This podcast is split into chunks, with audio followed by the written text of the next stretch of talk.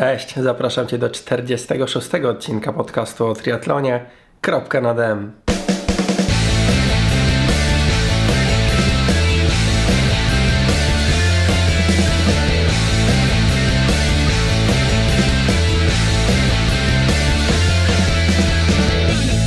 W dzisiejszym odcinku porozmawiamy o rowerach, a konkretnie o tym, jak przemysł rowerowy, jak technologia rowerowa rozwijała się w ostatnich kilkunastu latach.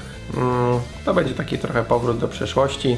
Ja gdzieś tak faktycznie 16-17 lat temu po raz pierwszy jeździłem troszeczkę więcej na rowerze. No to był głównie las. Trwało to krótko, trwało to ze 2 lata i odwiesiłem rower na kołek, można powiedzieć. Teraz do tego wracam za pomocą triatlonu. No, spotkałem się z Łukaszem, czyli właścicielem Dre Rowery, żebyśmy porozmawiali właśnie o tym, jak to było kiedyś, jak to jest teraz, jakie technologie nam pomagają, czy są jakieś, które przeszkadzają, a są. Tak, więc to będzie o tym rozmowa, jak to właściwie głównie teraz się jeździ i czemu to jest dobre. Natomiast no, rozmowa trochę nam się przedłużyła, niekoniecznie, bo rozmowa jest strasznie mięsista, bardzo dużo ciekawostek, bardzo dużo fajnych rzeczy, bardzo dużo tematów, ale no, mimo że trwa 1,5 godziny, to nie poruszyliśmy wielu aspektów, chociażby pierwszy z brzegu, nawet nie opowiedzieliśmy o elektryce, o sprzęcie rowerowym, więc no, trzeba będzie się po prostu jeszcze kiedyś z Łukaszem spotkać i obgadać temat rowerów, bo mają tam, nie tylko on, ale ekipa w ogóle ze sklepu, mają bardzo dużo do powiedzenia, ciekawych rzeczy, więc myślę, że to był pierwszy raz, ale to nie będzie ostatni, jak jestem u nich i nagrywamy coś. No, także już nie więcej chyba nie mam do powiedzenia na dzień dobry. Zapraszam do wysłuchania lub do obejrzenia naszej rozmowy. Cześć Łukasz. No cześć, witam.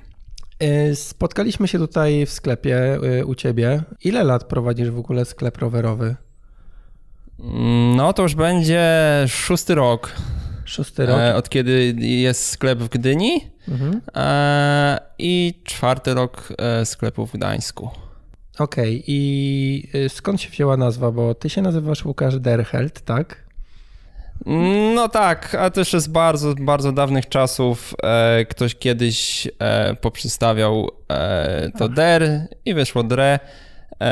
Jeszcze za czasów, kiedy moją główną pasją było siedzenie i rąbanie w gry komputerowe. Okej. Powiedz mi, jak wyglądały początki w ogóle tego sklepu, bo teraz jesteście tutaj, współpracujecie z Trekiem, tak? Jesteście oficjalnym przedstawicielem, kimś takim? Jak to wygląda? Tak jest, jesteśmy sklepem partnerskim Treka, także mamy w 100% ofertę tej marki i właściwie tylko tej marki. Właśnie. Czy to jest ograniczenie, czy to jest pozytyw, czy negatyw, że jesteście związani z Trekiem? Tak mocno. Co, ja od początku wierzę w tą markę, dlatego że też mieliśmy wiele lat wcześniej okazję jako zawodnicy sprawdzić, jakie jest podejście Treka do rowerów wyścigowych, jakie jest podejście Treka do klienta, do zawodników, jak działa system gwarancyjny, programy lojalnościowe. Sprawdziliśmy te rowery w naprawdę najcięższych możliwych warunkach i w związku z tym jesteśmy pewni tego, co sprzedajemy, i na chwilę obecną nie czuję potrzeby wprowadzenia drugiej marki czy trzeciej marki. Wierzę, że to jest przyszłość, takie sklepy monobrandowe, właśnie z nie mieszaniem klientowi w głowie, a zaoferowaniem mu najlepszego możliwego sprzętu. No dobra, a w ogóle jak to się zaczynało? Od początku byliście jako Dre Rowery sfokusowani na Treka? Już od początku sklepu, czy to jakoś ewoluowało? To znaczy jeszcze jak byłem na studiach zupełnie niezwiązanych z rowerami, z kolarstwem, ze sportem, to mieliśmy nieformalną grupę. W 2006 roku ją sformalizowaliśmy, założyliśmy stowarzyszenie Trek Gdynia. w związku z tym, że udało nam się właśnie dogadać z polskim dystrybutorem Treka, który wtedy znajdował się we Wrocławiu. Mhm. Udało nam się załatwić sponsoring marki Trek. No i stworzyliśmy team, który zaczął się ścigać na wyścigach ogólnopolskich, odnosić jakieś tam pierwsze sukcesy. No i w związku z tym, że byliśmy drużyną dosyć dobrze działającą jak na tamte czasy marketingowo, chociaż nie było to takie łatwe wtedy, to byliśmy często pytani przez innych zawodników, przez osoby jeżdżące na rowerze, czy możemy im zorganizować jakiś rower, czy możemy im sprowadzić jakiś rower, czy możemy przeserwisować rower. My byliśmy wtedy tylko zawodnikami, ale mi się taka właśnie żaróweczka zaświeciła, że skoro są zapytania, no to znaczy, że trzeba te rowery im zorganizować. Mhm. No i tak zrobiłem. I tak się zaczęło. Dobra, czyli start był w ogóle od strony tej zawodniczej, tak? Tak jest. To, a jak to dzielić chronologicznie gry komputerowe, a ściganie się? Czy to razem szło? Nie, to nie szło razem. To właśnie się okazało, że te gry na szczęście stały się o wiele nudniejsze niż wyjście na rower. Także udało się w tą stronę jakoś wyjść z tego właśnie ostrego grania w komputer, chociaż mam tak, że jak się za coś zabieram, to robię to naprawdę kompleksowo i dosyć dobrze mi szło to granie na komputerze, ale do niczego mądrego nie zmierzało, dlatego się cieszę, że jednak ostatecznie kolarstwo wygrało. Mhm. I jak ci w tym kolarstwie szło, tak long story short? No wiesz, tak jak pewnie każdemu, czyli zaczynało się od uciekania przed dublem, od mocniejszych zawodników, od zachodzenia w głowę, jak oni to robią i czy są z kosmosu, czy nie wiadomo jakie sztuczki niedozwolone stosują. Przecież ja chodzę 2 razy w tygodniu na rower, a oni mnie dublują, no to jak to jest możliwe? No na pewno coś biorą. Albo oszukują, nie wiem, ścinają okrążenia na trasie. No ale potem się okazało, że ludzie trenują i żeby się z nimi równać, żeby z nimi walczyć, żeby chociaż nie dostawać dubli, no to trzeba się wziąć do solidnej roboty. Mieliśmy wtedy już w grupie zawodników, którzy byli znacznie lepsi ode mnie, mogłem ich podpatrywać. I stała się coraz lepszym, ale nie zajęło mi to ani roku, ani 5, a dopiero powoli zaczynam nawiązywać walkę z osobami takimi, o których zawsze marzyłem, żeby z nimi walczyć. Mhm. No właśnie, a propos zawodnictwa, kto pracuje tutaj w sklepach Dre? Wiesz co, z 5-osobowej załogi 3 chłopaków to są zawodnicy właśnie naszej drużyny Trek Gdynia. Pozostała 2 oczywiście też jeździ, ale no nie ścigałem się na zawodach.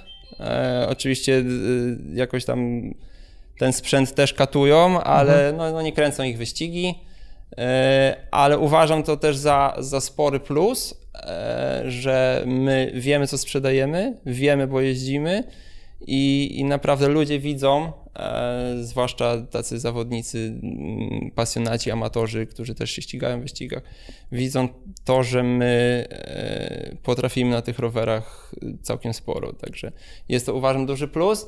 Są drobne minusiki tego, że jako właściciel to zauważam, że mamy aż 3 zawodników w składzie, dlatego że jak jest wyścig jakiś poważniejszy i wyjazd, no to się nam zaczynają troszeczkę urlopy nakładać, nie? Ale jest to do pogodzenia. No kumam. A słuchaj, gdzie w ogóle się ścigacie? Czy to jest wszystko? W sensie szosa, MTB, CX? Głównie ścigamy się na zawodach MTB, ale jeżeli pojawia się jakaś ciekawa impreza szosowa, zwłaszcza lokalna, której wypada się pokazać z dobrej strony, no to oczywiście podejmujemy wyzwanie i staramy się zrobić jak najlepszy wynik. Czyli w maju 2018 w Gdyni będziecie się ścigać? Jest GTNY, czy jakoś tak to się nazywa? Tak.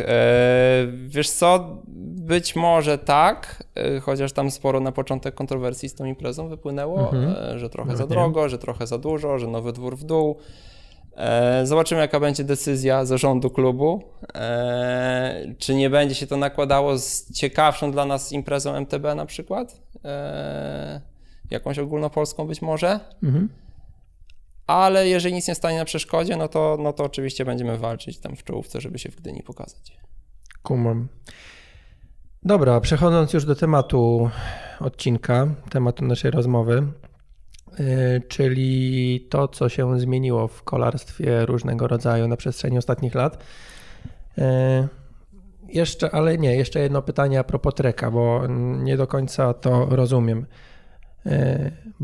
Bontrager jest firmą osobną, czy jest marką?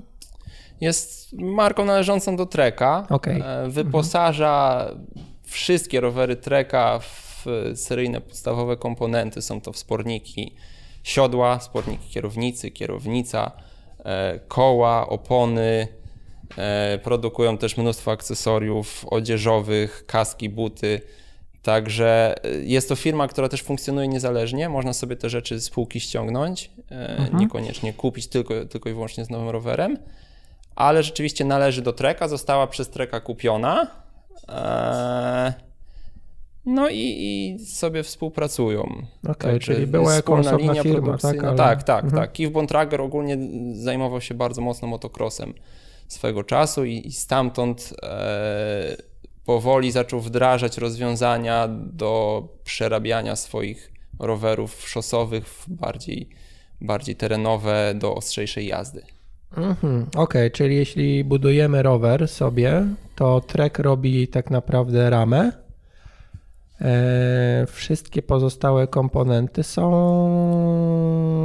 poza jakby sprzętem, nie wiem, Shimano. Tak, no sprawy napędowe, akurat Bontrager się nie tyka jeszcze. Nie robią też hamulców.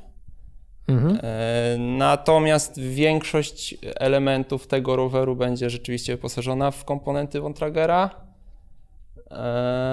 No i tyle. No tak, ci co oglądają na YouTubie, a nie słuchają tego jako podcast, mogą sobie pooglądać. Tutaj mamy ładne okoliczności przyrody, rowerki, jakieś właśnie buty, a przy okazji buty też Bontrager robi. No. I teraz tak, czyli Bontrager jest jedynym dostawcą Treka, jeśli chodzi o tego typu rzeczy. Tak. Znaczy nie ma żadnych innych. To znaczy zdarzają się rowery nietypowe, modele, które wchodzą na rynek z przykładowo fatbike'i albo rowery teraz takie modne na kole 27,5+, czyli na grubej, ale nie tak grube jak na fatbike'u, o takiej objętości, i zdarza się, że Bontrager jeszcze nie uruchomi swojej linii produkcyjnej, wtedy posiłkuje się innymi markami, ale to są takie komponenty, które są do tych modeli wstawiane na start, powiedzmy. Po jakimś czasie już są to elementy Bontragera. Oczywiście Bontrager nie robi wszystkiego sam we własnej fabryce, nie robią opon i chwytów tylko i wyłącznie w swoich fabrykach. Czasami oczywiście współpracują z innymi markami i sygnują swoim napisem te elementy, ale jest to zawsze tylko i wyłącznie po zaprojektowaniu tych elementów przez Bontragera, po testach, które robią wspólnie z Trekiem, czy to testach laboratoryjnych, czy testach wykonywanych przez zawodników, teamów demo, i wtedy jeżeli produkt jest zatwierdzony, to dopiero jest sprzedawany pod marką Bontrager. Okej, czyli jeśli weźmiemy takie komponenty na przykład jak piasty, hamulce mówiłeś, ale nie wiem, no te piasty, szprychy i widelec przedni, amortyzator, to tego Bontrager nie robi.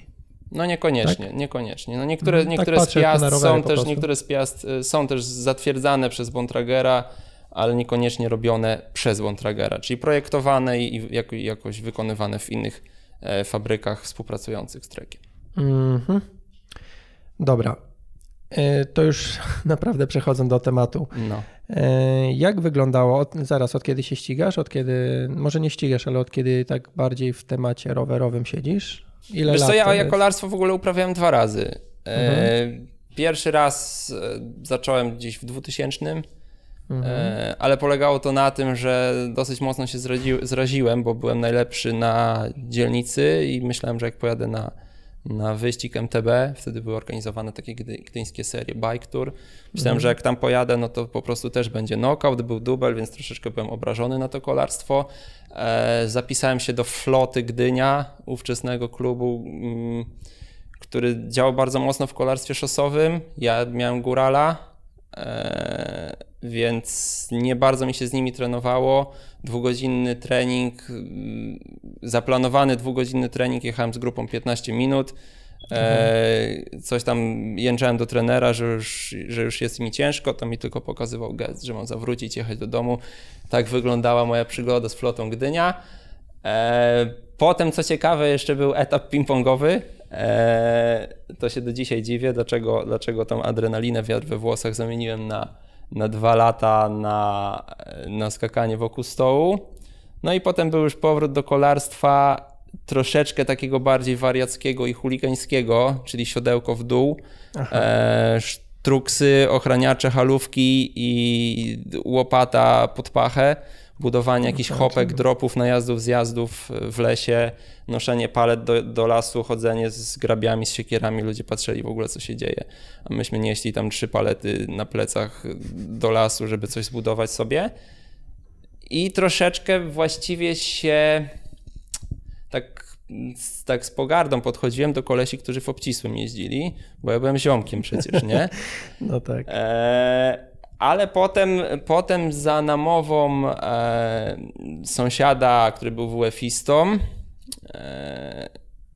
parę razy poszliśmy sobie na trening do lasu, już tak bardziej taki trening wydolnościowy, przejechać się razem, podjechać pod górkę, a nie wepchnąć ten rower.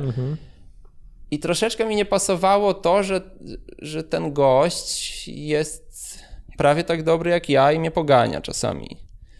No więc tak udało mi się wpłynąć na jakąś tam moją ambicję i się zabrałem poważniej do tego. No i właśnie w 2006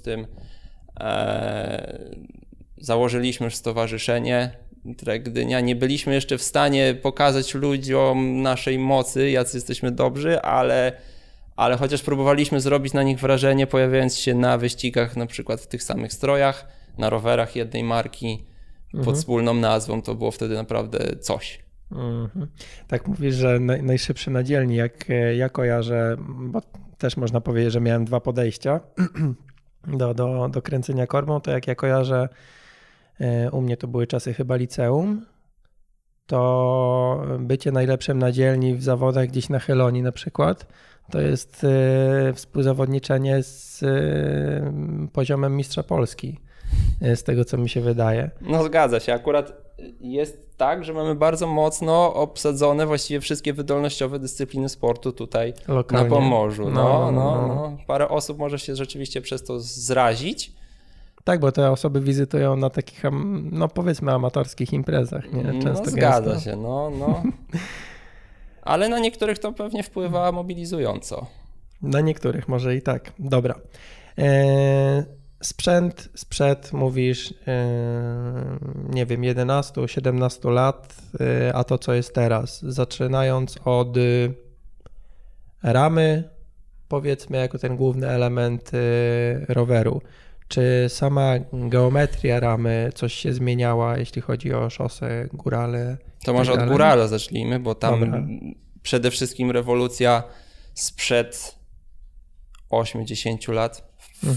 Na świecie i może z 5-6 w Polsce jest taka, że ten rower nam urósł, bo jak teraz przychodzisz do sklepu do nas i mówisz, że chcesz rower górski, to ja się nawet nie zapytam ciebie, czy to będzie koło 26 cali,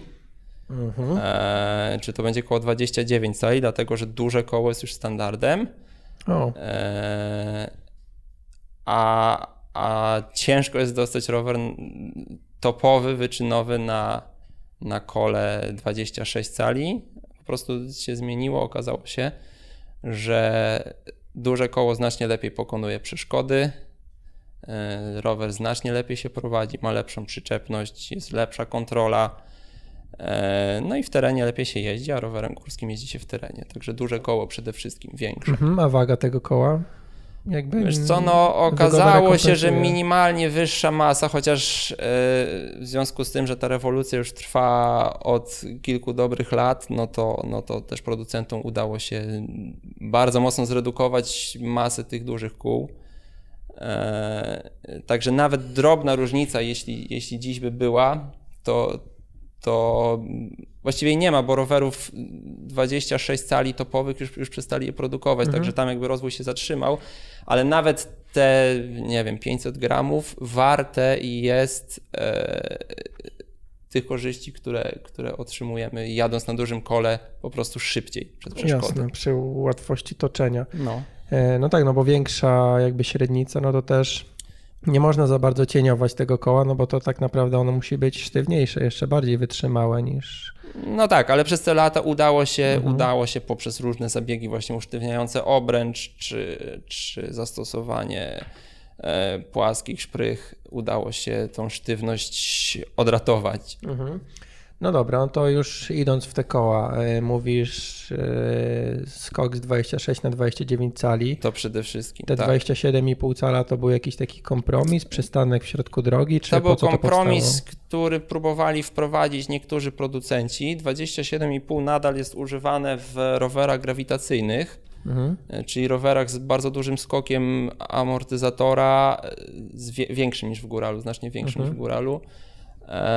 Tam to ma rację bytu, ponieważ jest obszerna opona o dużym profilu, o dużej szerokości. Także to koło i tak bardzo dobrze pokonuje przeszkody, a dzięki temu, że jest minimalnie mniejsze, można lepiej wykorzystać skok amortyzatora, można uzyskać lepszą zwrotność i poręczność tego roweru. Ale jeżeli mówimy o takim rowerze do MTB, to 29 jest w tej chwili zupełnym standardem. I wszyscy czołowi producenci już się tego trzymają. Nawet ci, którzy mieli jakąś chwilową przygodę z średnim kołem 27,5. A tak w testach gdzieś tam jak słuchałem, oglądałem, to 27,5 wyszło finalnie i gorsze od 26 i od 29, że... Wszystkie wady sobie zabrało z 26 modeli, i z 29. No tak pewnie jest, chociaż czasami to koło musi być zastosowane w mniejszych rozmiarach ramy. Jeżeli ta rama będzie bardzo mała, na przykład w rozmiarze 13,5 cala do mniejszego roweru, dla niższej osoby albo 15,5 cala, to wtedy to koło jest 27,5, no ale to też wynika jakby z proporcji i zawodnika i ramy. No właśnie, a jak się ścigają, nie wiem, niższe osoby, czy no kobiety są niższe jakby, najczęściej, więc jeśli, nie wiem, jest dziewczyna, ma 1,60 m i chce się ścigać MTB, dostanie rower 29? Dostanie rower 29, tak? Przy tym wzroście, tak. No trzeba będzie troszeczkę pokombinować ze wspornikiem kierownicy, który pewnie będziemy chcieli mocniej w dół skierować, ale zasada jest taka, że jeżeli jest opcja wciśnięcia kogoś na rower z jak największym kołem, to niech jedzie na jak największym kole, bo będzie miał z tego jak najwięcej korzyści. Dobra. Koła, nie wiem, jeśli chodzi, no szprychy mówiłeś, że płaskie, tutaj też aerodynamika chyba, przynajmniej jeśli chodzi o jakieś bardziej szosy pewnie, no ale też w szosie dobrze to robi na sztywność oczywiście. Cieniowanie i to, że te szprychy są płaskie. Dobra, dokończmy wtedy to MTB. Rama. Może rama za chwilę, ale samo zawieszenie, przynajmniej jeśli chodzi o tylny amortyzator, to nie jest coś, co powstało 10 lat temu, tylko wcześniej, nie? To jasne, nie ale bardzo długą drogę przeszedł tylny amortyzator właśnie w rowerze górskim. Dlatego, że to nie chodzi o samo ugięcie i powrót tego amortyzatora, bo to by było za proste, bo są rowery w Tesco, które mają sprężynę z tyłu, ale niestety to jest bardzo trudny kawałek części, komponent, który musi naprawdę naprawdę skomplikowane czynności wykonywać. To nie chodzi o to, żeby on się ugiął i za chwilę wrócił, tylko to, co wraca, musi być stłumione. Mhm. To, co się ugina, musi się uginać wtedy, kiedy zjeżdżamy i wpadamy na przeszkodę, a niekoniecznie wtedy, kiedy chcemy podjechać pod górkę na stojąco albo wygrać z kimś finish. Dlatego no, mnóstwo elementów cały czas jest tak dopracowywanych, zestrajanych, samo zawieszenie, zawiasy w rowerze, żeby to działało wtedy, kiedy chcemy i żeby działało jak najpłynniej, ale żeby się to też dało porządnie zablokować. Tak, i żeby współpracowało przed z tyłem chyba też, nie? Żeby jakoś to spójnie wybierało. Jasne, no już teraz w tych bardziej zaawansowanych góralach z pełnym zawieszeniem da się na przykład jedną manetką zablokować oba amortyzatory. Aha. Dobra, jeśli chodzi o samą budowę ramy, no tak jak zacząłem temat, jeśli chodzi o geometrię w MTB, czy tutaj były jakieś no geometria w związku rewolucje? Z tym przede wszystkim, że weszło nam to duże koło, to musiała ulec zmianie. Troszeczkę też poszliśmy w kierunku nastawienia tego roweru na lepsze pokonywanie zjazdów, czyli standardem jest już znacznie szersza kierownica niż te patyczki, które były kiedyś. Mhm. Szersza kierownica zapewniająca więcej kontroli nad tym dużym kołem, więcej kontroli przy skokach, przy wjeżdżaniu, wpadaniu w dziury, przeszkody. Też lepsza jazda na stojąco, można się bardzo fajnie podciągać tą szerszą kierownicą. Mhm. No i geometria trochę bardziej właśnie nastawiona na to, żeby na tym rowerze szybciej jeździć też w dół. Mhm. Dobra, jeśli chodzi o szerokość kierownicy, to był jakiś mocny skok? Bo tutaj chyba niewielkie zmiany centymetrów. No nawet może się zdarzyć, że i 15-20 centymetrowy w jakichś skrajnych przypadkach. Pamiętam, że kiedyś po prostu była moda na jak najwęższe kierownice. Może za sprawą aerodynamiki, może ktoś chciał, żeby to było bardziej aerodynamiczne, węższy chwyt. My jesteśmy wtedy wężsi i możemy gdzieś tam szybciej na jakichś płaskich odcinkach lecieć. No ale i co, lepiej się mieścimy między drzewami tak naprawdę, nie? No. Bo moment, w którym przechodziliśmy na szersze kierownice, był taki, że wielu znajomych, w tym ja, no gdzieś tam zahaczaliśmy na swoich stałych trasach kierownicą o drzewa, bo zawsze przechodziło, a teraz nie przechodzi, także trzeba było się też do tego przyzwyczaić, no ale jest lepiej na szerszej kierownicy. Kwestia przyzwyczajenia, nie? Jakiś skok to zawsze jest coś innego. I materiał ramy. Wszędzie, właśnie, czy wszędzie już wchodzi karbon, czy są jakieś części, gdzie ten materiał się nie sprawdza, jeśli chodzi o konstrukcję ramy? To znaczy, no jest rzeczywiście coraz więcej tych elementów karbonowych, bo są to oczywiście ramy, są to wsporniki, siodła, kierownicy, sama kierownica już powoli w korbach się pojawia, no już w drobnych elementach, takich jak, nie wiem, koszyki na bidon, podeszwy butów. Mhm. No tu akurat jest duży sens, nie? Oczywiście. W koszykach na bidon może, nie wiem. Masa, biżuteria, sztywność, trzymanie bidonu. Mhm. No zawsze się znajdzie jakieś sensowne zastosowanie tego. Rzeczywiście karbonu coraz więcej, ale nie znaczy to, że aluminium gdzieś tam sobie stanęło i nie jest ulepszane, bo technologia obróbki ram aluminiowych czy innych komponentów aluminiowych też cały czas jest bardzo mocno rozwijana przez producentów. No to są przede wszystkim rowery tańsze, ale i tak coraz bardziej komfortowe, coraz sztywniejsze i coraz lżejsze. Mhm. Czyli w aluminium też jeszcze jest nadzieja. A jeśli chodzi o jakieś takie pomysły, chociaż w MTB to chyba nie ma takiego sensu. Dobra, dokończmy to MTB. Co tutaj jeszcze można powiedzieć, pomijając na razie osprzęt, znaczy napęd?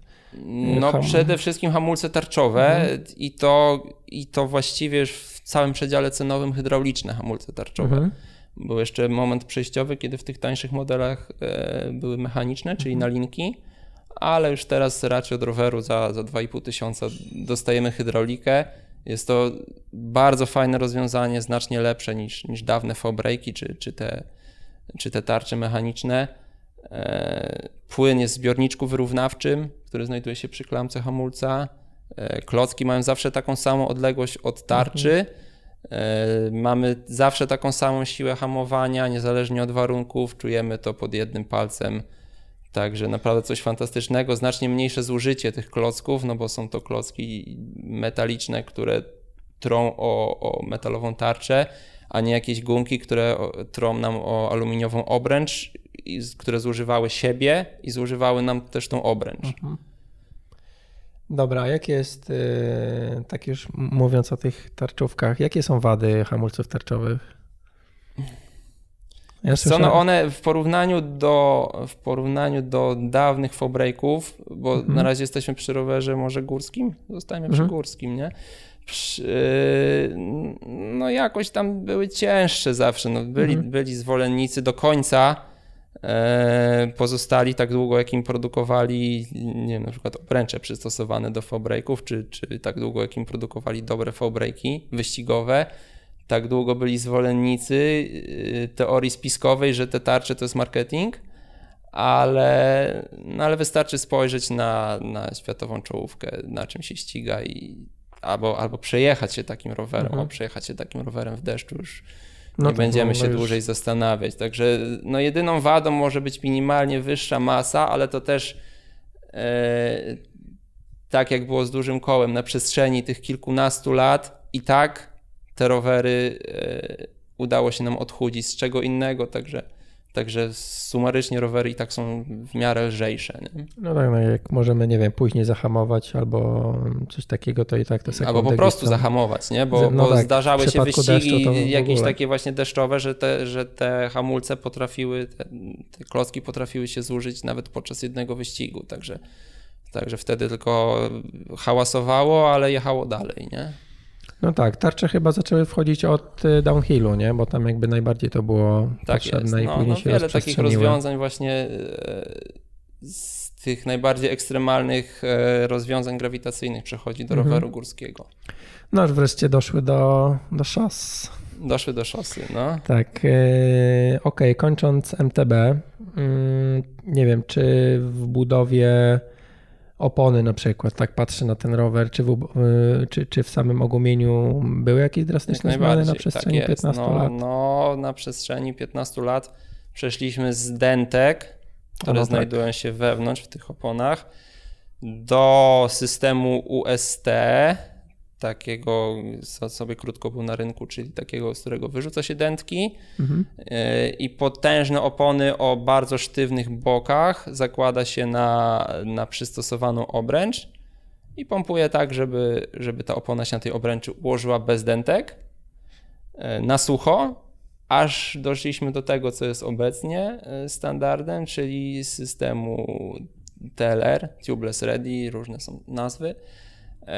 Czyli już nie tak sztywnej opony, ale opony o boku aramidowym czy kewlarowym, do której wlewamy mleczko uszczelniające, które umożliwia nam ułożenie tej opony na rancie obręczy bez użycia dętki i które dodatkowo potrafi uratować nas w trudnych sytuacjach przed przebiciem i załatać jakieś drobne dziurki właśnie od wewnątrz.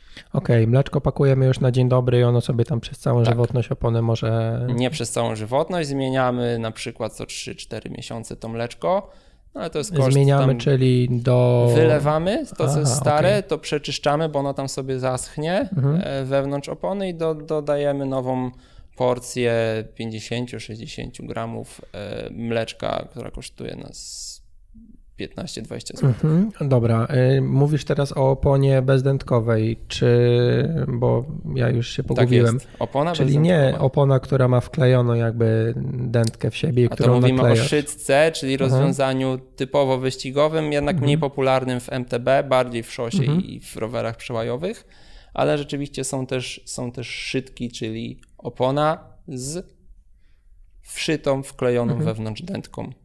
Dobra, i jak, jeśli chodzi o jakie właściwości jezdne już na tych MTB, jaka jest różnica, jeśli chodzi o szytkę, jeśli chodzi o bezdętkową, a no już dętkę jakby pomińmy, bo to jest... To znaczy powiedzmy, dlaczego dętkę nie. Dlatego, że jazda na systemie dętkowym wymagała zastosowania znacznie wyższego ciśnienia w oponach, dlatego, że jak uderzyliśmy w kamień, w korzeń, w krawężnik nawet przy niższym ciśnieniu i zrobiliśmy tak zwane dobicie, czyli przyszczypaliśmy Snake'a, dętkę, tak jest, przyszczypaliśmy dętkę między oponą a obręczą, to ta dętka po dwóch stronach była uszkodzona, no i nie mogliśmy dalej jechać, a dlatego musieliśmy wyższe to ciśnienia. Wyższe ciśnienie to jest tak naprawdę gorsza przyczepność, czasami nawet gorsze opory toczenia, niepewne zachowanie tej opony na zakrętach, czy nawet na podjazdach, zjazdach. Dlatego to ciśnienie warto jest mieć niższe, a niższe można mieć w systemie z mleczkiem, dzięki temu, że ten efekt dobicia nie wystąpi. Bo jeżeli wjedziemy na przeszkodę i nie będziemy mieć dętki w środku, tylko mleczko, no to jedyne co możemy uszkodzić to obręcz, ale i tak ta opona swoim ugięciem większość tego uderzenia zamortyzuje. Dobra, no to wtedy szytka, a bezdętkowy system. W rowerze górskim, to znaczy przede wszystkim musimy mieć inne obręcze, jeżeli chcemy jeździć na szytkach. Ale same właściwości jesteśmy w szydce jeszcze niższe ciśnienie możemy zastosować i możemy zminimalizować tarcie między oponą a obręczą. Ta opona się nie kręci oczywiście wokół tej obręczy, nie?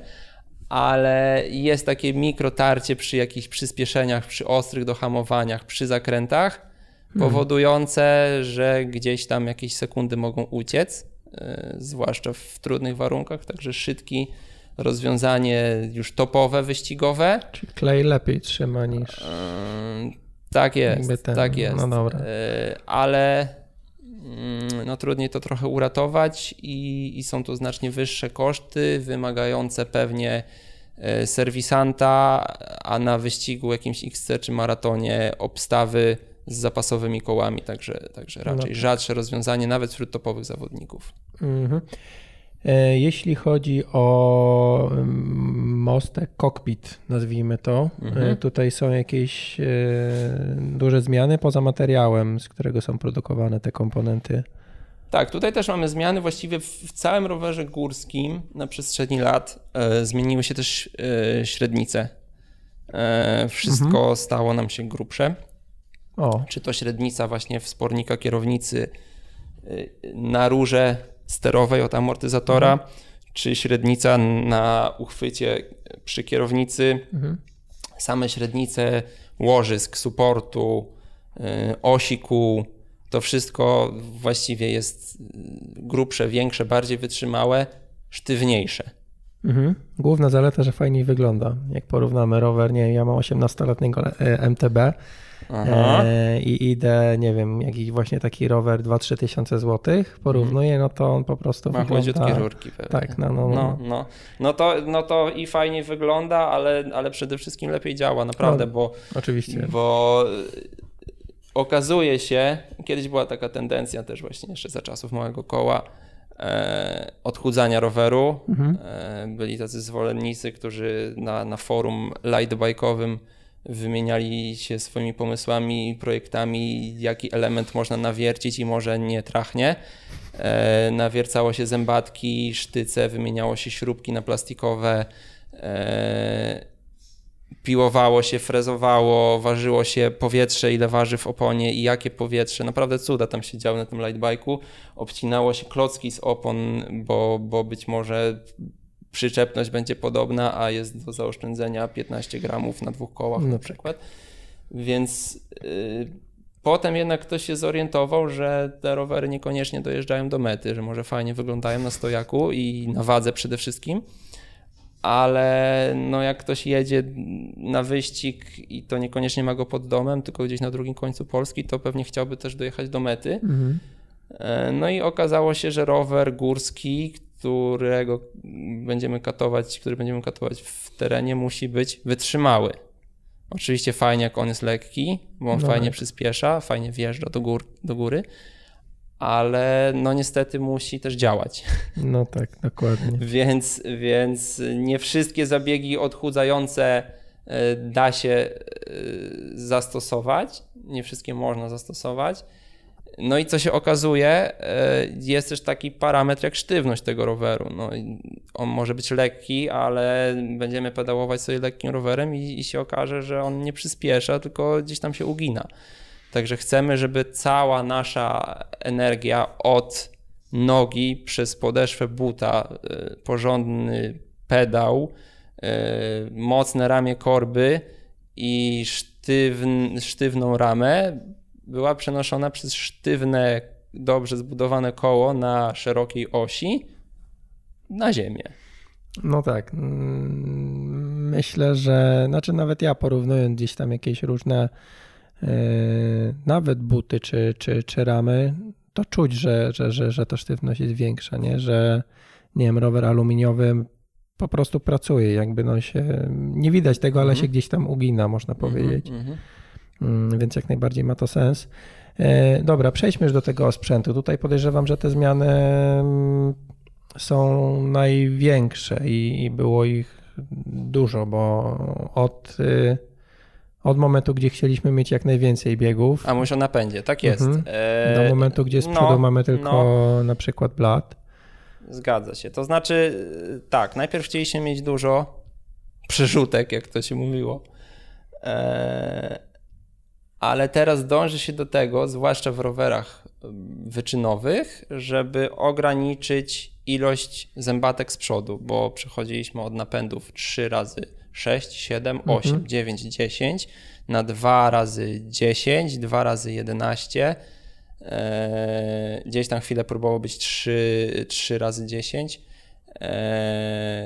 czy nawet 3 razy 11 to może nie, ale zaczęliśmy ograniczać zębatki z przodu, bo okazało się, że po pierwsze jest do ograniczenia, do ucięcia 400 gramów z przedniej manetki, przedniej przerzutki, linki pancerza i wyrzucenia jednej z tarcz.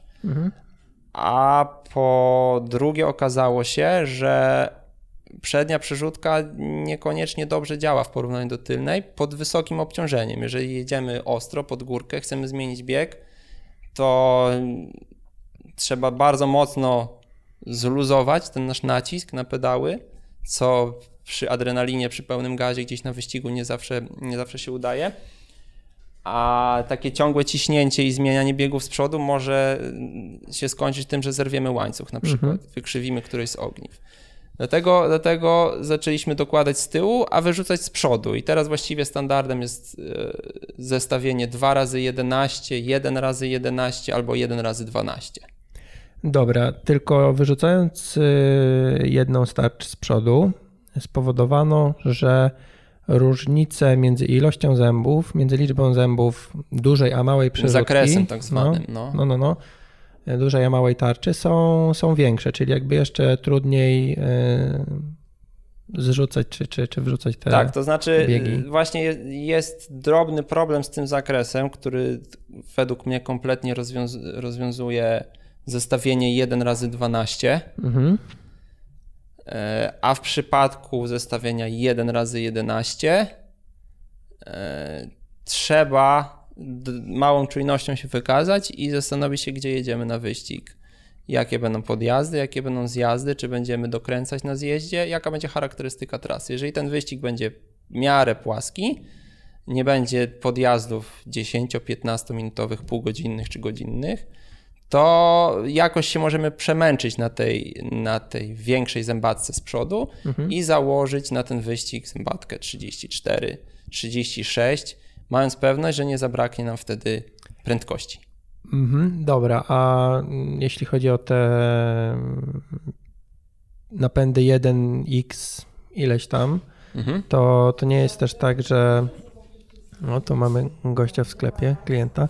Ej, jak to święto jest wtedy? Bo jesteśmy przecież, co, mamy grudzień i jest gość w sklepie rowerowym.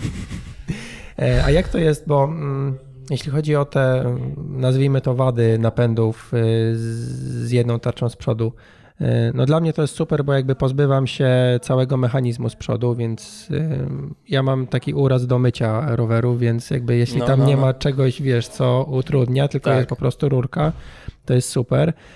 Odpada ta jedna manetka. Natomiast jeśli masz wyścig, gdzie masz góra, dół i strasznie dużo zabawy jest wtedy z tymi biegami, tak to tylko zrzucasz na przykład z dużej na małą z przodu i już możesz podjeżdżać po szybkim zjeździe, a tutaj musisz przewalić całą kasetę. To nie jest jakiś taki... nie musisz przewalić całej kasety, bo zmiana biegu z przodu, tego dawnego biegu z przodu, to pewnie były 2-3 zmiany biegu z tyłu, więc nie jest to nie wiadomo ile kliknięć, poza tym te napędy, te tylne przerzutki działają teraz na tyle sprawnie, że naprawdę można ostro i dynamicznie ten bieg z tyłu zmienić, nawet poprzez jedno przyciśnięcie w przypadku Shimano. A jednak te zalety tego systemu, czyli to, że nie musimy czekać, aż przednia przerzutka zachce zmienić ten bieg, no to zyskujemy naprawdę na prędkości.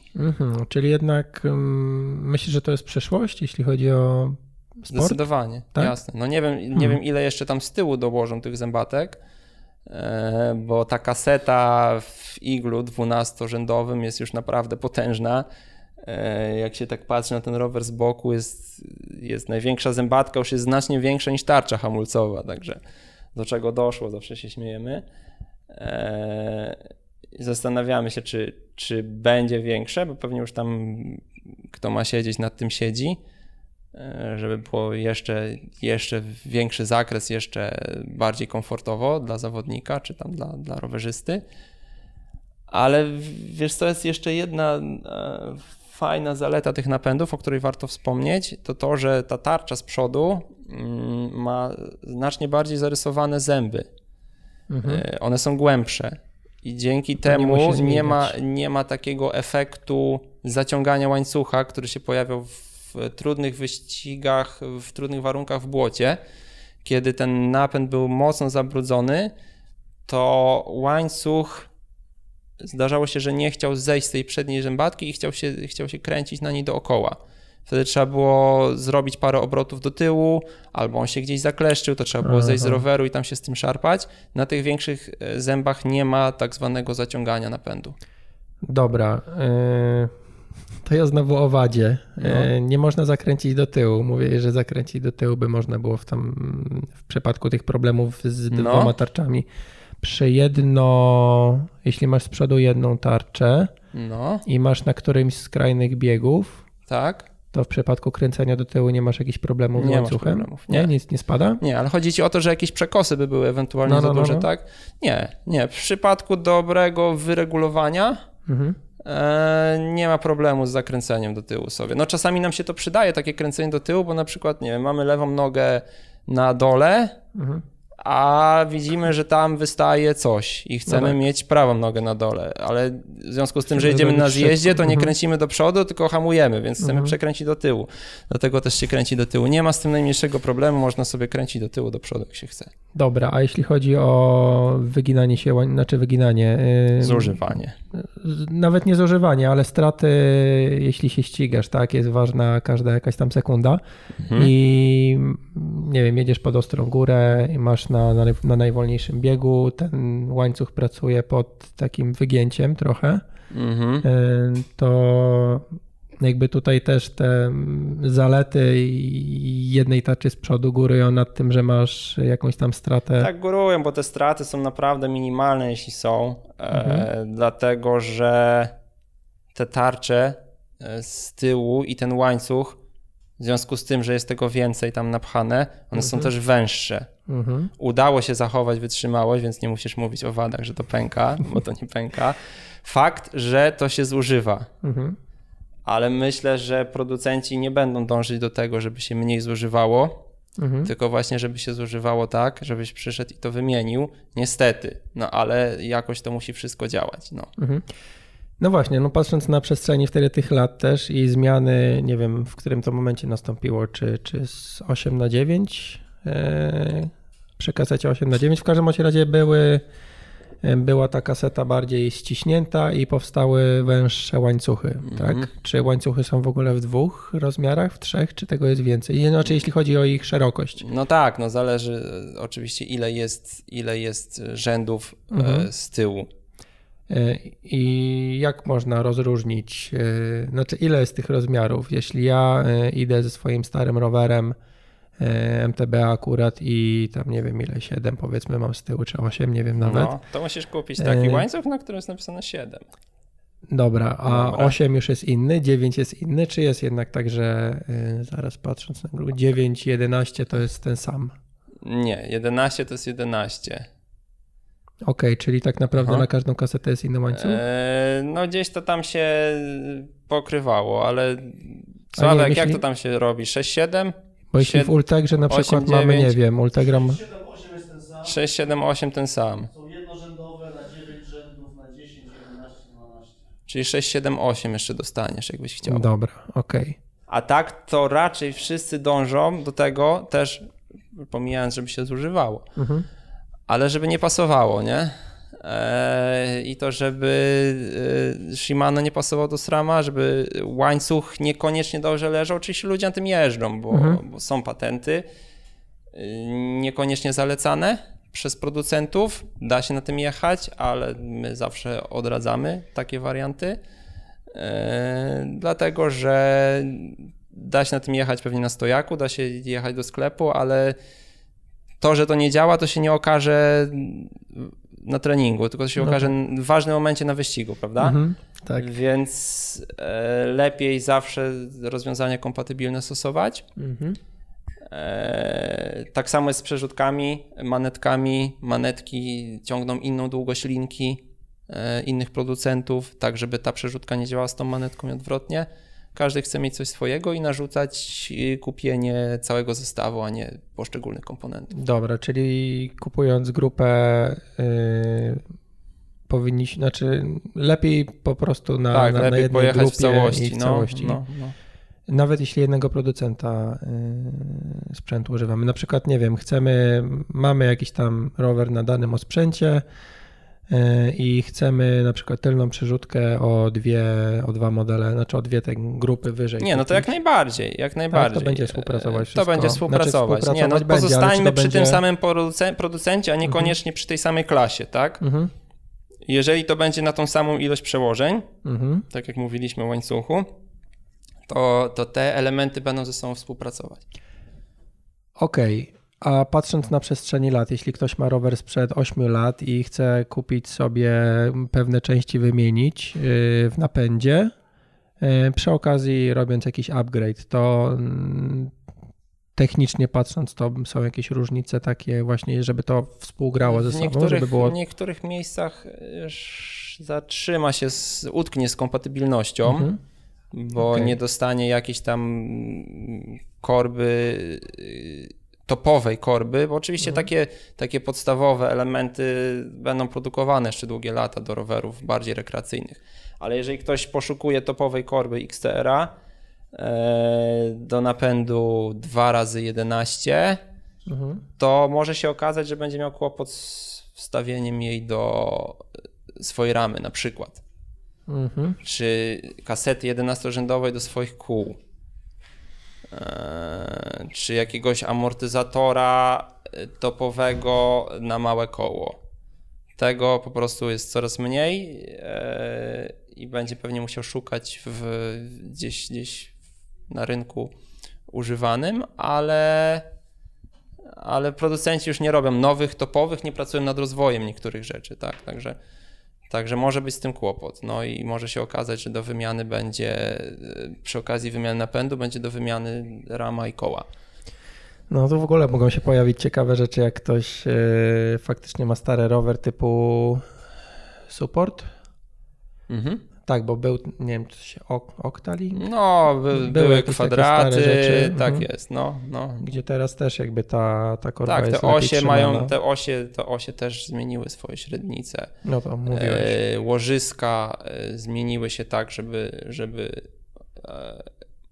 mufa była szersza, czyli też żeby zwiększyć sztywność roweru.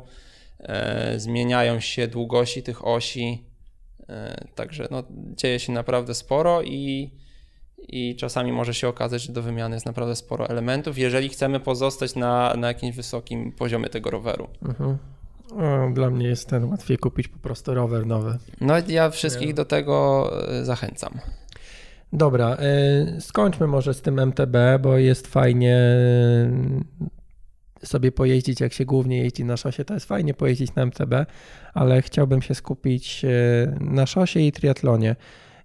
Zaczęliśmy od kół w przypadku MTB, w przypadku tej jazdy po asfalcie te koła też się pozmieniały, bo po pierwsze patrząc po oponach najpierw było coraz cieniej, teraz już nie jest, coraz cieńsze te opony nie muszą być. Znowu gdzieś tam jest chyba odbicie z tych 23 mm na nie wiem 25-6. Pojawiły się stożki, to chyba też jest taka, nie wiem, 5 lat temu były stożki? Te wysokie stożki? No wiesz, były, bo były też koła do jazdy na czas, koła do jazdy torowej, dyski, śmigła i tak dalej. Ale... No 5 to może za mało podałem. Ale, pojawiły się i tańsze stożki i pojawiły się u nas w naszym peletonie, czy półzawodowym, czy amatorskim. Troszeczkę nam się udało na przestrzeni nie wiem, ostatnich 10-15 lat przyoszczędzić jako społeczeństwo, czy tam więcej zarobić i rzeczywiście zaczęło się to pojawiać w rowerach takich, które można zobaczyć nie w telewizji, tylko na ustawce w sobotę. Tak. Także rzeczywiście są te stożki różne bardzo, jeżeli chodzi o ich kształt. Znaczy są oczywiście okrągłe w dalszym ciągu, ale mówię o kształcie już samej obręczy, czy to zakończenia tego stożka, czy o strukturze bocznej. No i różne wysokości oczywiście. Tak? Strukturze bocznej, czyli? Czyli to znaczy, że no są producenci, którzy robią tak bok tego stożka, by też w inny sposób odprowadzał powietrze, na które naciera koło. Czyli struktura piłki golfowej na przykład, która ogranicza jakieś tam zawirowania, powoduje, że te opory są mniejsze. Samo ścięcie tego stożka od strony wewnętrznej koła, czyli czy on ma być nagle ucięty, czy ma być ostry, czy ma być zaokrąglony. Też są różne szkoły. Też są różne badania i różni producenci idą swoją drogą. To o kołach tyle. Teraz znowu chciałbym wrócić do RAM i tutaj temat, który chciałem wcześniej poruszyć. Jeśli chodzi o ideę w ogóle budowania ramy w kontekście komfortu. Każdy producent chyba teraz sprzedaje rozwiązanie, że tyłek mniej boli, powodujące, że jakby jedzie się wygodniej, każdy nazywa to inaczej, ale tak jak gdzieś tam na szybko patrzyłem na paru producentów, to wszystko wygląda mi tak samo przy połączeniu tej rurki, nie wiem jak to się nazywa, podsiodłowej? Tak, to znaczy może wygląda tak samo, ale nie zawsze działa tak samo, bo różni producenci, oczywiście wszyscy dążą do tego, żeby to siodełko trochę nam pracowało góra-dół. Pomijając to, że rama jest karbonowa i sama w sobie pochłania drgania wysokiej częstotliwości, bo włókna ramy karbonowej są ułożone tak, żeby pracowały w tej płaszczyźnie pionowej, tak jak chcemy, ale żeby były maksymalnie sztywne we wszystkich innych płaszczyznach, czyli wtedy, kiedy chcemy przyspieszyć, kogoś zerwać z koła. Właśnie, w przypadku aluminium nie ma takiej możliwości. Aluminium jest innym materiałem.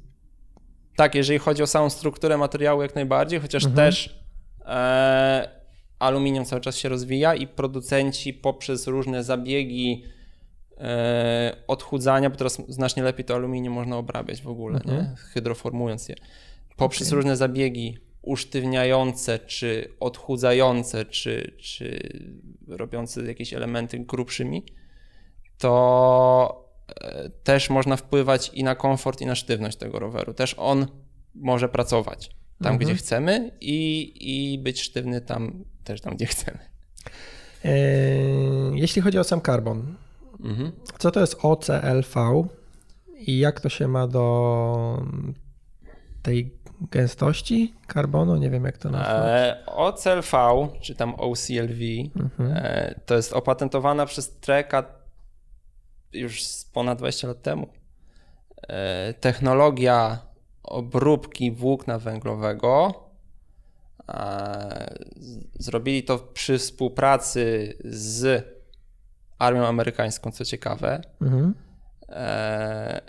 Jest to cały proces układania włókien w ten sposób, żeby poprzez przekładanie włókien karbonowych, żywicznych, żeby jak najbardziej ograniczyć ilość pęcherzyków powietrza, które są między włóknami, które wpływają niekorzystnie na tą strukturę,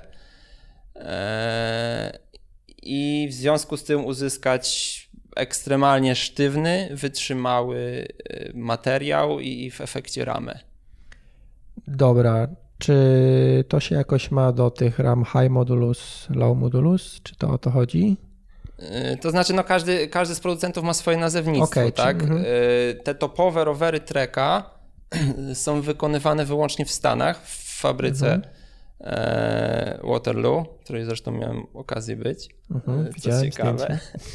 Więc tam mogłem sobie chodzić, ale warunkiem było, że nie mogę robić żadnych zdjęć, dlatego że tych półproduktów nie wolno w żaden sposób ze Stanów wywieźć.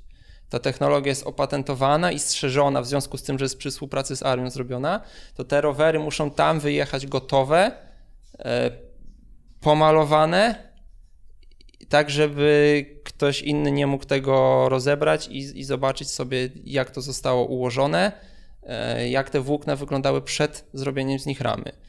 Także to jest na tyle zaawansowana technologia, że może być robiona tylko tam i uważam, że w związku z tym czyni to ten rower naprawdę topowy.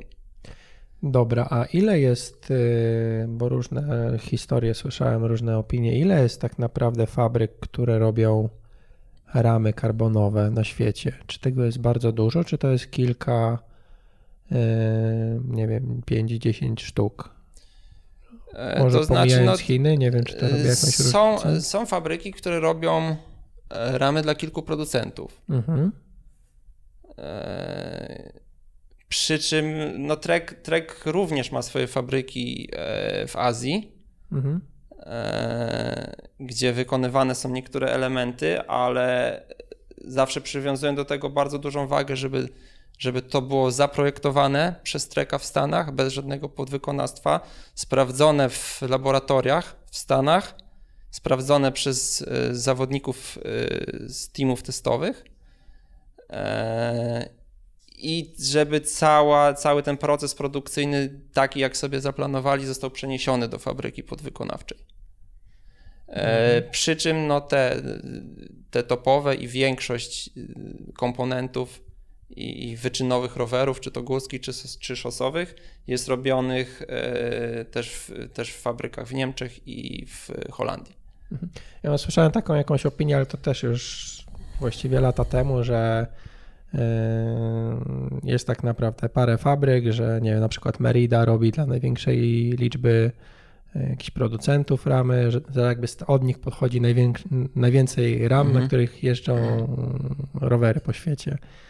To znaczy, no tak jak mówiłem, są firmy, które wykonują dla innych producentów.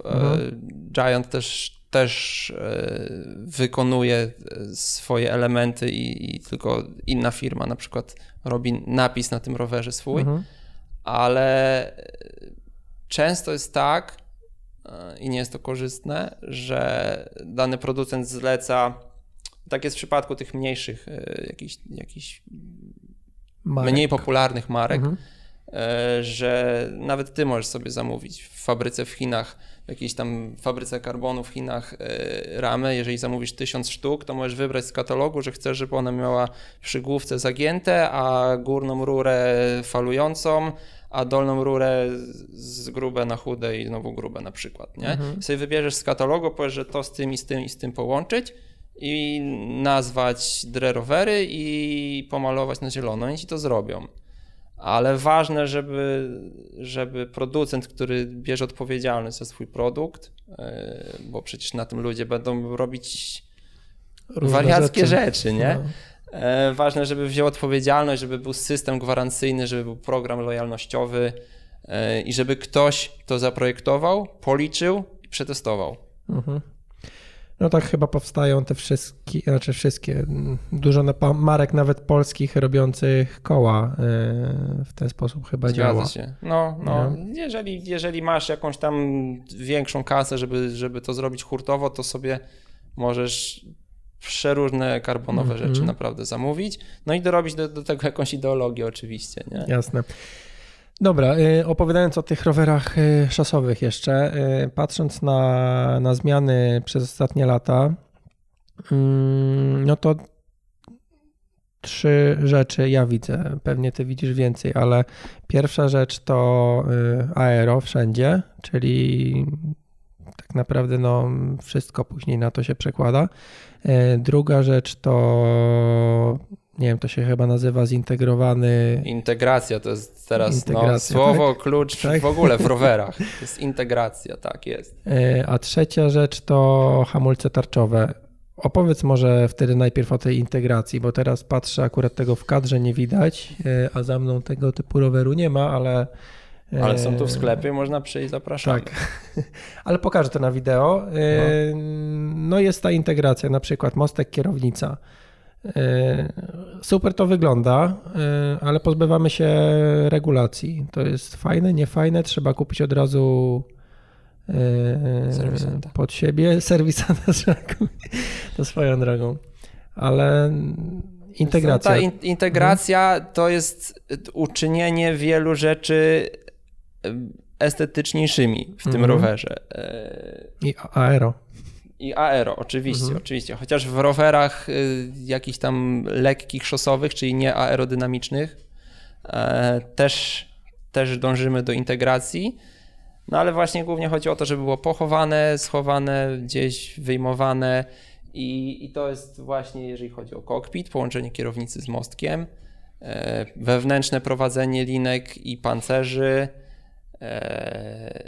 jakieś schowki na przykład, tak jak przykładowo w Specu jest taki system SWOT, gdzie możemy schować sobie imbusy do ramy na przykład, albo jakiś zestaw ratunkowy, naprawczy.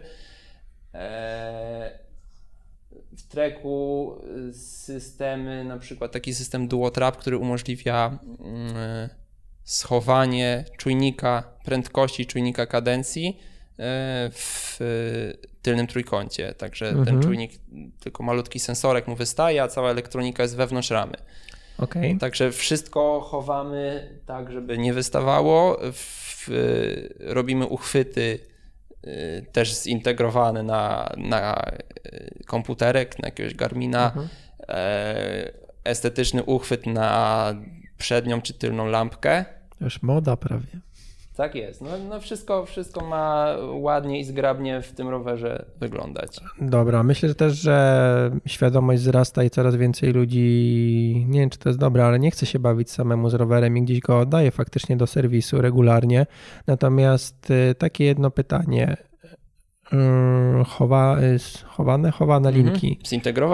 Zintegrowane. To super wygląda, ten kokpit jest czysty, nic nie lata. A jak jest później, jeśli na przykład, nie wiem co mogłoby się stać, ale no jedynie chyba wymiana wchodzi w grę, jeśli to jest pochowane, a akurat wymiana linek nie była przynajmniej ciężka. Teraz jak to jest, jeśli ktoś chciałby teraz samemu to zrobić w domu? Teraz rzeczywiście jest ciężka w tych rowerach z wewnętrznym prowadzeniem właśnie linek, pancerzy. Jest to rzecz cięższa. Przy czym nie wpływa to w żaden sposób na regulację, czyli w dalszym ciągu mamy dostęp do pokręteł, które umożliwiają nam regulację przedniej czy tylnej przerzutki, bo te linki tam przecież wychodzą też. Mhm. Tak samo jest z hamulcami, da się to pokrętłami wyregulować. No rzeczywiście bardziej skomplikowana będzie ta wymiana. Wymaga to czasem specjalistycznych narzędzi prowadzących wewnątrz ramy te linki. Dużo więcej czasu my musimy poświęcić na składanie takiego roweru z kartonu również. Aha. Niż w przypadku zwykłego roweru, no ale jakoś sobie z tym radzimy.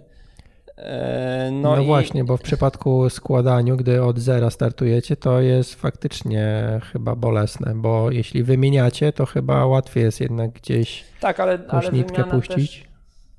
może się wiązać z koniecznością na przykład zdjęcia korby, bo tam sobie ta linka będzie jechać, musimy ją poprowadzić, musimy wyjąć siodełko, jak nam nie idzie na przykład, bo ona gdzieś nam zakręciła w środku w ramie, także świecimy latarkami i szukamy linki, ale jest to wykonalne, no i tak musisz iść do sklepu, kupić linkę z pancerzem, dobrą linkę z pancerzem, więc warto też zostawić rower na przegląd, żeby w sposób specjalistyczny sprawdzić, czy zużycie napędu, czy dokręcenie wszystkich śrub kluczem dynamometrycznym do tego. Dlatego i tak przy topowym rowerze polecamy topowy serwis po prostu. No. True. Dobra, druga rzecz, hamulce tarczowe. Tutaj mówimy o tym, że rower wygląda czysto, fajnie i nagle bach, tarcza jest przy piaście. No to też domyślam się, że jest to przyszłość, tak? Tylko czy, no podejrzewam, że milion osób się już nad tym rozwodziło, czy to jest potrzebne w rowerze szosowym. Jakie jest twoje zdanie na ten temat? No mi się podobają te tarcze i tutaj sobie z chłopakami się kłócę na bieżąco, może nie codziennie, ale co drugi dzień. Fajne rozwiązanie, mam już w rowerze przełajowym. W szosie nie mam, bo moja szosa to jest Madonka, czyli właśnie full aero. Na razie jeszcze nie wprowadzili tego, ale też pewnie producenci już siedzą nad tym, żeby ta tarcza była aero, żeby był zintegrowany zacisk hamulca, żeby jak najmniej to wystawało i żeby też było estetycznie poprowadzone jakoś wewnętrznie. Siła hamowania i kontrola tego, co mamy pod palcem, jest naprawdę znacznie lepsza. Że siła hamowania nie jest potrzebna, bardziej ta modulacja, nie ta kontrola. Wiesz co, no okaże się, że jak będziemy jechać ze zjazdu w prawdziwych górach, to może nam się ta siła przydać przy oponie 25, 28 na przykład. Może nam się przydać, jeżeli będzie padał deszcz przykładowo, to może nam się też przydać to, że nie będą nam się zużywać karbonowe obręcze za 10 000 albo lepiej. Okej, kumam. Dobra, przechodząc dalej, chyba już ostatni temat. Podejście Treka do roweru czasowego. Model jest jeden. Właściwie jest jeden. Jest jeden, tak? Speed Concept się nazywa. Jest chyba tylko w wersji 7 i 9, z tego co pamiętam. Na 2018 on się po prostu nazywa Speed Concept.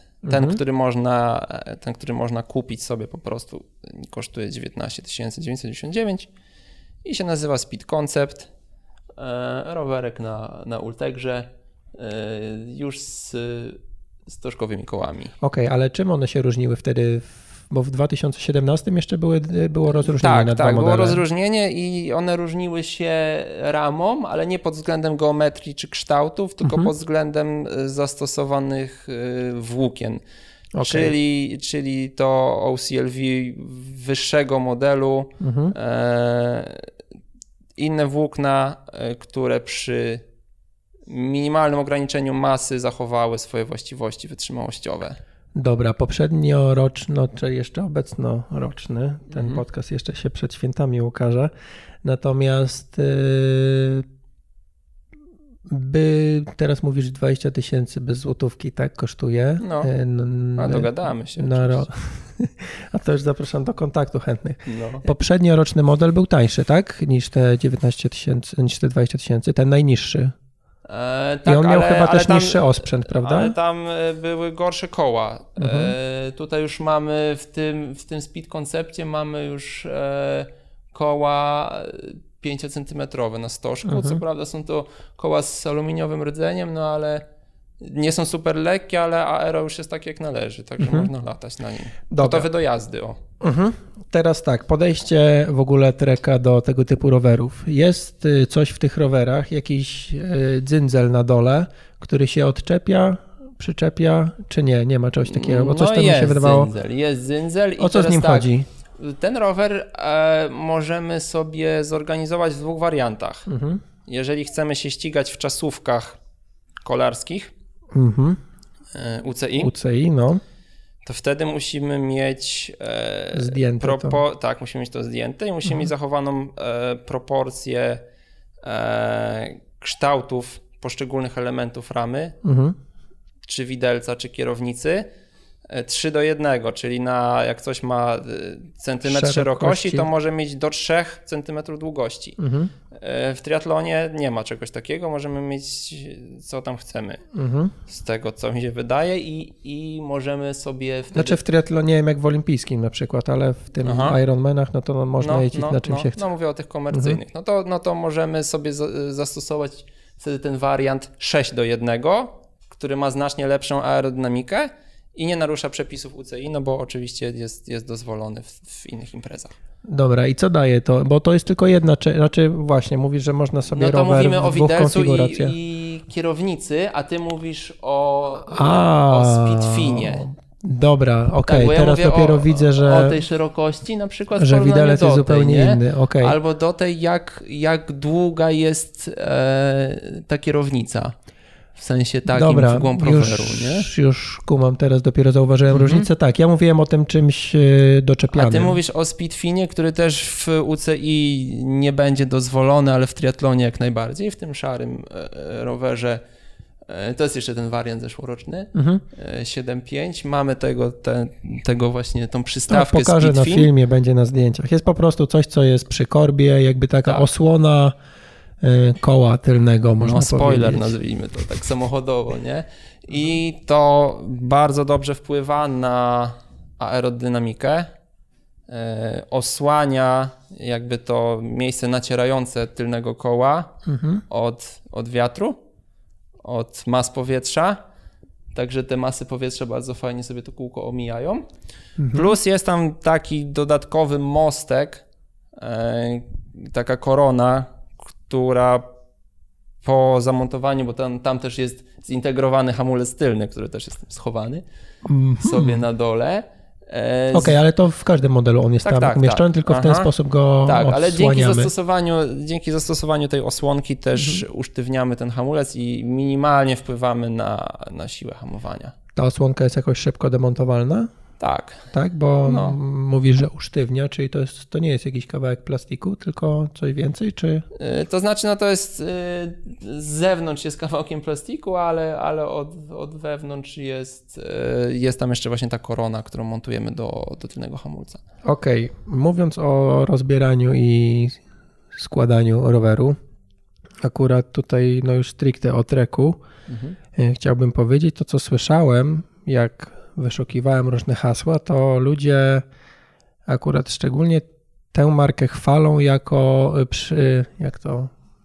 jak to mówili, jako taką, z którą się przyjemniej podróżuje, czyli że pakujemy ten rower gdzieś tam do torby i później go mamy złożyć samemu w miejscu docelowym, gdzie się chcemy ścigać.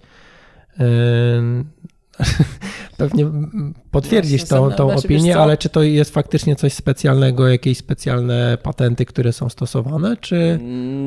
Na pewno nie działają w Madonce te patenty. Jako użytkownik powiesz. Tak, dlatego że włożenie roweru do walizki jakiejś lotniczej, sztywnej zwykle wymaga ściągnięcia kierownicy. No kół oczywiście wiadomo, ale to jest dosyć łatwe, ale też ściągnięcia kierownicy i teraz W Madonce ściągnięcie kierownicy może się wiązać jeszcze z koniecznością odpięcia linki hamulca przedniego i tylnego, żeby ta kierownica z tym mostkiem zintegrowanym nam zeszła. Integracja. No a demontaż, odpięcie linki wymaga ściągnięcia klapki. No to jest wykonalne oczywiście, już nawet robiliśmy, w związku z tym, że my takie torby wypożyczamy też naszym klientom, to każdy, kto ma Madonkę i leci sobie na zgrupowanie czy na jakiś obóz, to może sobie do nas przyjść i my zrobimy szkolenie, on sobie nagrywa telefonem, jak ten rower zapakować i jak go potem z powrotem złożyć. I to jest, powiedzmy, nieprzyjemne, jeśli można to tak nazwać, chociaż właściwie podróżowanie i tak jest przyjemne, bo po pierwsze lecimy sobie w ciepłe, a po drugie mamy Madonkę, to już samo w sobie jest przyjemne. A jeżeli chodzi o Speed Concepta, bo do tego pewnie zmierzasz, to rzeczywiście może być fajnie, dlatego że demontaż tego kokpitu to są te trzy śrubki, które tutaj fajnie z dołu widzimy. Aha, okay. I to sobie, w związku z tym, że jest zapas linek, pancerzy, to sobie zejdzie i można owinąć, położyć, umieścić jakoś z boku roweru i lecimy. No koło, przód, tył to tam żadna filozofia nie jest. Także nazwijmy to przyjaznym. Tak samo jak przyjaznym w tym rowerze jest możliwość bardzo dokładnego dopasowania pozycji. To... Nie zajmuje to chwili, bo wymaga i być może czasem zamówienia innych komponentów, ale możemy naprawdę zrobić cuda, jeżeli pójdziemy na jakiś profesjonalny fitting i tam będziemy mieli spore wymagania, jeżeli chodzi o zmianę tej pozycji, to się da na pewno w Speed Concepcie uzyskać poprzez zastosowanie czy podkładek pod przystawkę czasową o różnych wysokościach, przesunięcie przód, tył, prawo, lewo. Okej, ja w ogóle jak pierwszy raz oglądałem ten rower, to mi się strasznie nie spodobał, ale to dlatego, że patrzyłem na tą wersję jakby UCI, nazwijmy to, bo ten widelec był taki zwykły, a nie taki, wiesz, kosmiczny. Tak jest. Pytanie jeszcze jedno. Jazda tak bardziej od amatorskiego, powiedzmy, od amatorskiej strony. Ścigałeś się w ogóle kiedyś na czas? Nie. Okej, no to może nie. Bo jeden tutaj słuchacz mnie... Ale się ścigał. Znam kolesia. No. Nie, ale znaczy siedzisz mocno w tym sporcie. Opinia o jeździe na czas na rowerze szosowym z Lemontką. No, to znaczy no, w ogóle rower... szosowy z Lemontką to jest półśrodek, tak? Nazwijmy to. No. Tak. Znaczy patrząc teraz w ogóle na koszty, na ceny rowerów tanich, czasowych, jakby zbliżają się te ceny tanich rowerów czasowych do porządnych rowerów szosowych, więc myślę, że... A rowery czasowe, nawet tanie, już są w miarę porządne, nie? Nie ma czegoś takiego jak słaby rower czasowy. Znaczy, no i tam też nie potrzebujesz jakiegoś osprzętu, nie wiadomo jakiego, nie? Bo... No tam nie musimy mieć niskiej, jakiejś nie wiadomo jak niskiej masy, tak? Bo jedziemy ze stałą, równą prędkością, nie szarpiemy, nie robimy skoków, zwykle nie mamy jakichś mega długich podjazdów, także osiągnięcie prędkości i utrzymanie jej. Dobra, przedostatnie pytanie. Przedostatnie pytanie. Jakie targi rowerowe warto śledzić? Jeszcze raz? Jakie targi rowerowe warto śledzić? No, nie wiem, czy bywacie gdzieś, czy odwiedzałeś jakieś imprezy tego typu? To znaczy za granicą nie. Byłem na naszych targach i powiem ci, że no, bardziej pod kątem spotkania ze znajomymi, czy sprzedawcami, czy dostawcami, dystrybutorami. Jest tak często, że czołowi producenci jakoś tak te targi traktują, sobie omijają, czy tam jakieś takie skromne stanowisko postawią. Mówię o czołowych światowych producentach, nie? I oni organizują swoje spotkania dla dealerów. Gdzie jest prezentacja kolekcji, gdzie są jazdy testowe, hotel, spotkanie z zawodnikami na przykład tych teamów testowych, czy tam teamów fabrycznych i wtedy my, dealerzy, też sobie tam jedziemy na przykład te rowery oglądać. Czyli patrzysz bardziej od strony biznesu, no bo jeśli chodzi o nowości, no to jednak gdzieś tam trzeba śledzić świat bardziej niż w Polsce, nie? No. To znaczy, ale wiesz, jak masz Facebooka i jakieś tam setki znajomych ze środowiska, to nic nie umknie twojej uwadze. Wystarczy na chwilę włączyć ten telefon, tam troszeczkę przewinąć i tam się wszystko dosłownie pojawi. Nic samemu nie odkryjesz, nie? Śledząc choćby nie wiadomo jakie strony.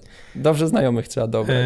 Dobra, bo to było właśnie przedostatnie pytanie. Co ciekawego warto słuchać, oglądać, żeby się dowiadywać? Może nawet nie tyle o nowościach, ale żeby poszerzać jakoś tą swoją wiedzę, jeśli chodzi o kolarstwo. Co ty polecasz? Wiesz co, no ja takie właśnie typowo kolarskie bardziej śledzę portale typu Bike Radar, Cycling News, GCN. Tam często ciekawe, odważne testy chłopaki robią jakichś sprzętów. W miarę niezależne, bo widać po tych wynikach, że różne marki, różne miejsca zajmują. Z polskich takich sportowych, typowych, no to raczej portale mtbxc.pl, żeby wiedzieć jakie tam są wyniki, ale to też oczywiście wszystko się na Facebooku czy na Instagramie pojawia, także. No z GCN ostatnio, znaczy nie wiem czy ostatnio, ale też kilka wypraw do różnych fabryk mieli, więc to taka fajna ciekawostka była przynajmniej dla mnie. Ostatnie pytanie, Project One. Co to jest w Treku? No jest to, to ciekawe. Myślę, że marzenie każdego nie tylko fana marki, ale wielu też kolarzy. Dlatego, że jest to program umożliwiający zbudowanie roweru według własnych potrzeb, według własnych marzeń. Możemy sobie wejść na stronę projectone.trekbikes i zupełnie od podstaw wybrać rodzaj roweru, czy to górski, czy szosowy, czy czasowy, wybrać malowanie ramy, nie tylko kolory i jakieś tam akcenciki, ale też indywidualne napisy, indywidualne jakieś schemaciki, faktura farby, rodzaj farby, czy to ma być lekka farba, no to czy już jakieś porno. To już naprawdę można tam po bandzie pojechać. Okej, ale chyba największa, no bo z komponentów możemy sobie zbudować rower, tutaj chyba głównie o to malowanie chodzi, czy nie? To znaczy z komponentów można u nas w sklepie, oczywiście jeżeli ktoś chce kupić taki rower, ale z taką kierownicą albo z takim napędem, coś tam dołożyć, odjąć, to w momencie kiedy ten rower jest nowy, to my te części niechciane możemy w rozliczeniu przyjąć. Aha. Oczywiście, ale w programie Project One możemy każdą pojedynczą część od samego początku sobie dopasować. No i oczywiście głównie chodzi o to malowanie ramy, o ten swój własny schemat, o wybranie właśnie rodzaju farby, ale też naklejki na kołach, wysokości tych kół, napęd, zestawienie zębów w napędzie, długości czy wsporników, czy szerokość kierownicy, kolor owiki, akcencik na siodełku, długość spornika, siodła, bok opony. Dosłownie wszystko można sobie swoje imię, nazwisko napisać na ramię. Ile to kosztuje? Czy to jest jakoś indywidualnie wyceniane? No wiesz co, to na stronie Treka tam taka informacja się pojawi, zależy jak bardzo nas tam poniesie fantazja. Jeżeli nie pojawia się przy danym modelu, to my ten rower jesteśmy w stanie tutaj na miejscu wycenić. A kosztuje bardzo różnie, bo przeważnie wychodzi na to, że powiedzmy około 20, no od 10 może, od 10% zależy jaki rower. Od 10% więcej niż zwykły rower. No, oczywiście, jeżeli jest w miarę topowy ten rower, licząc z malowaniem szosę się można bawić, myślę, że dokładając 3-4 tysiące złotych do ceny roweru. Wtedy możemy już tam w miarę. Czyli dużo jednak. No bo szosa nie, no w sumie może nie topowa, ale za 15 tysięcy złotych jednak. No nie, no myślę, że około 20 tysięcy złotych trzeba liczyć, żeby się tam bawić w Project One. Przy czym, co ciekawe, jeszcze nie mieliśmy takiego klienta, ale cały czas czekamy.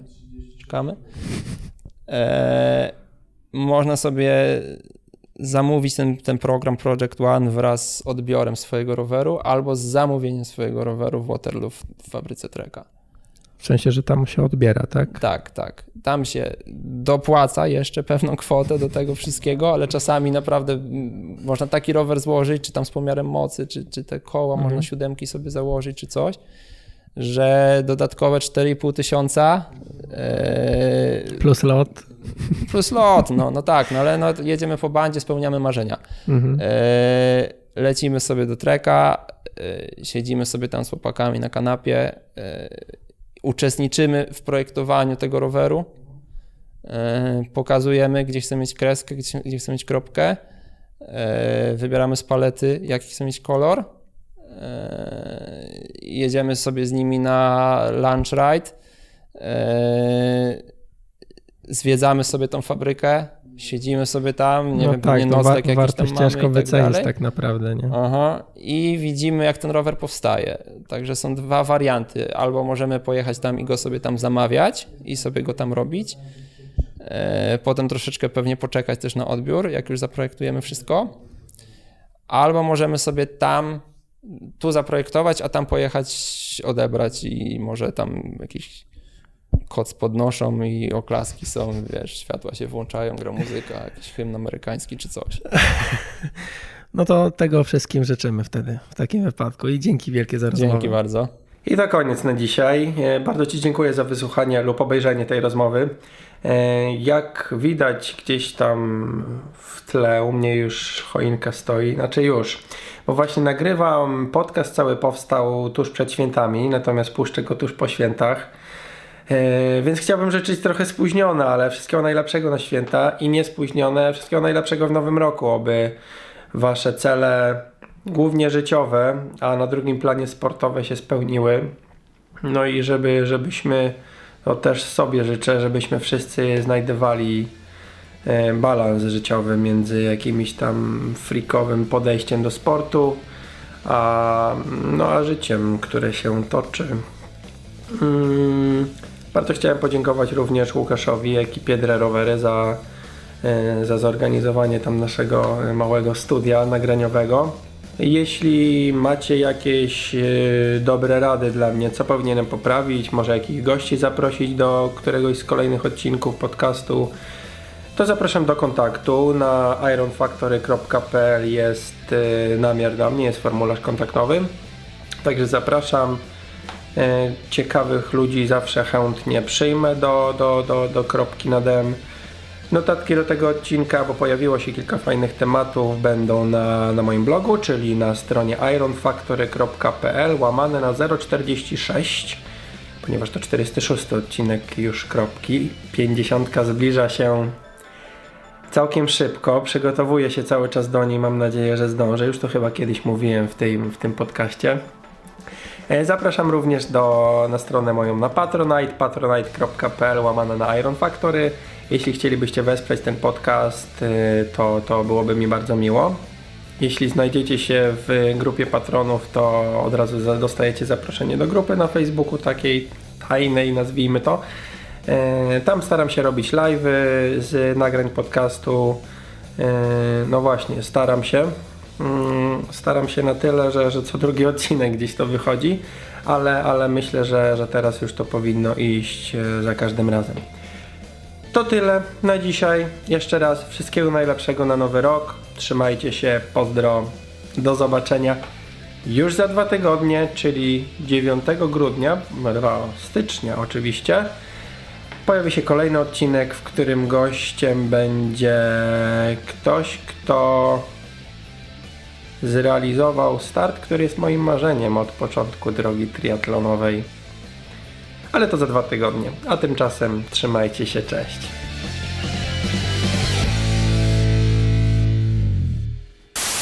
Kim ja jestem? Sławek, kim ja jestem?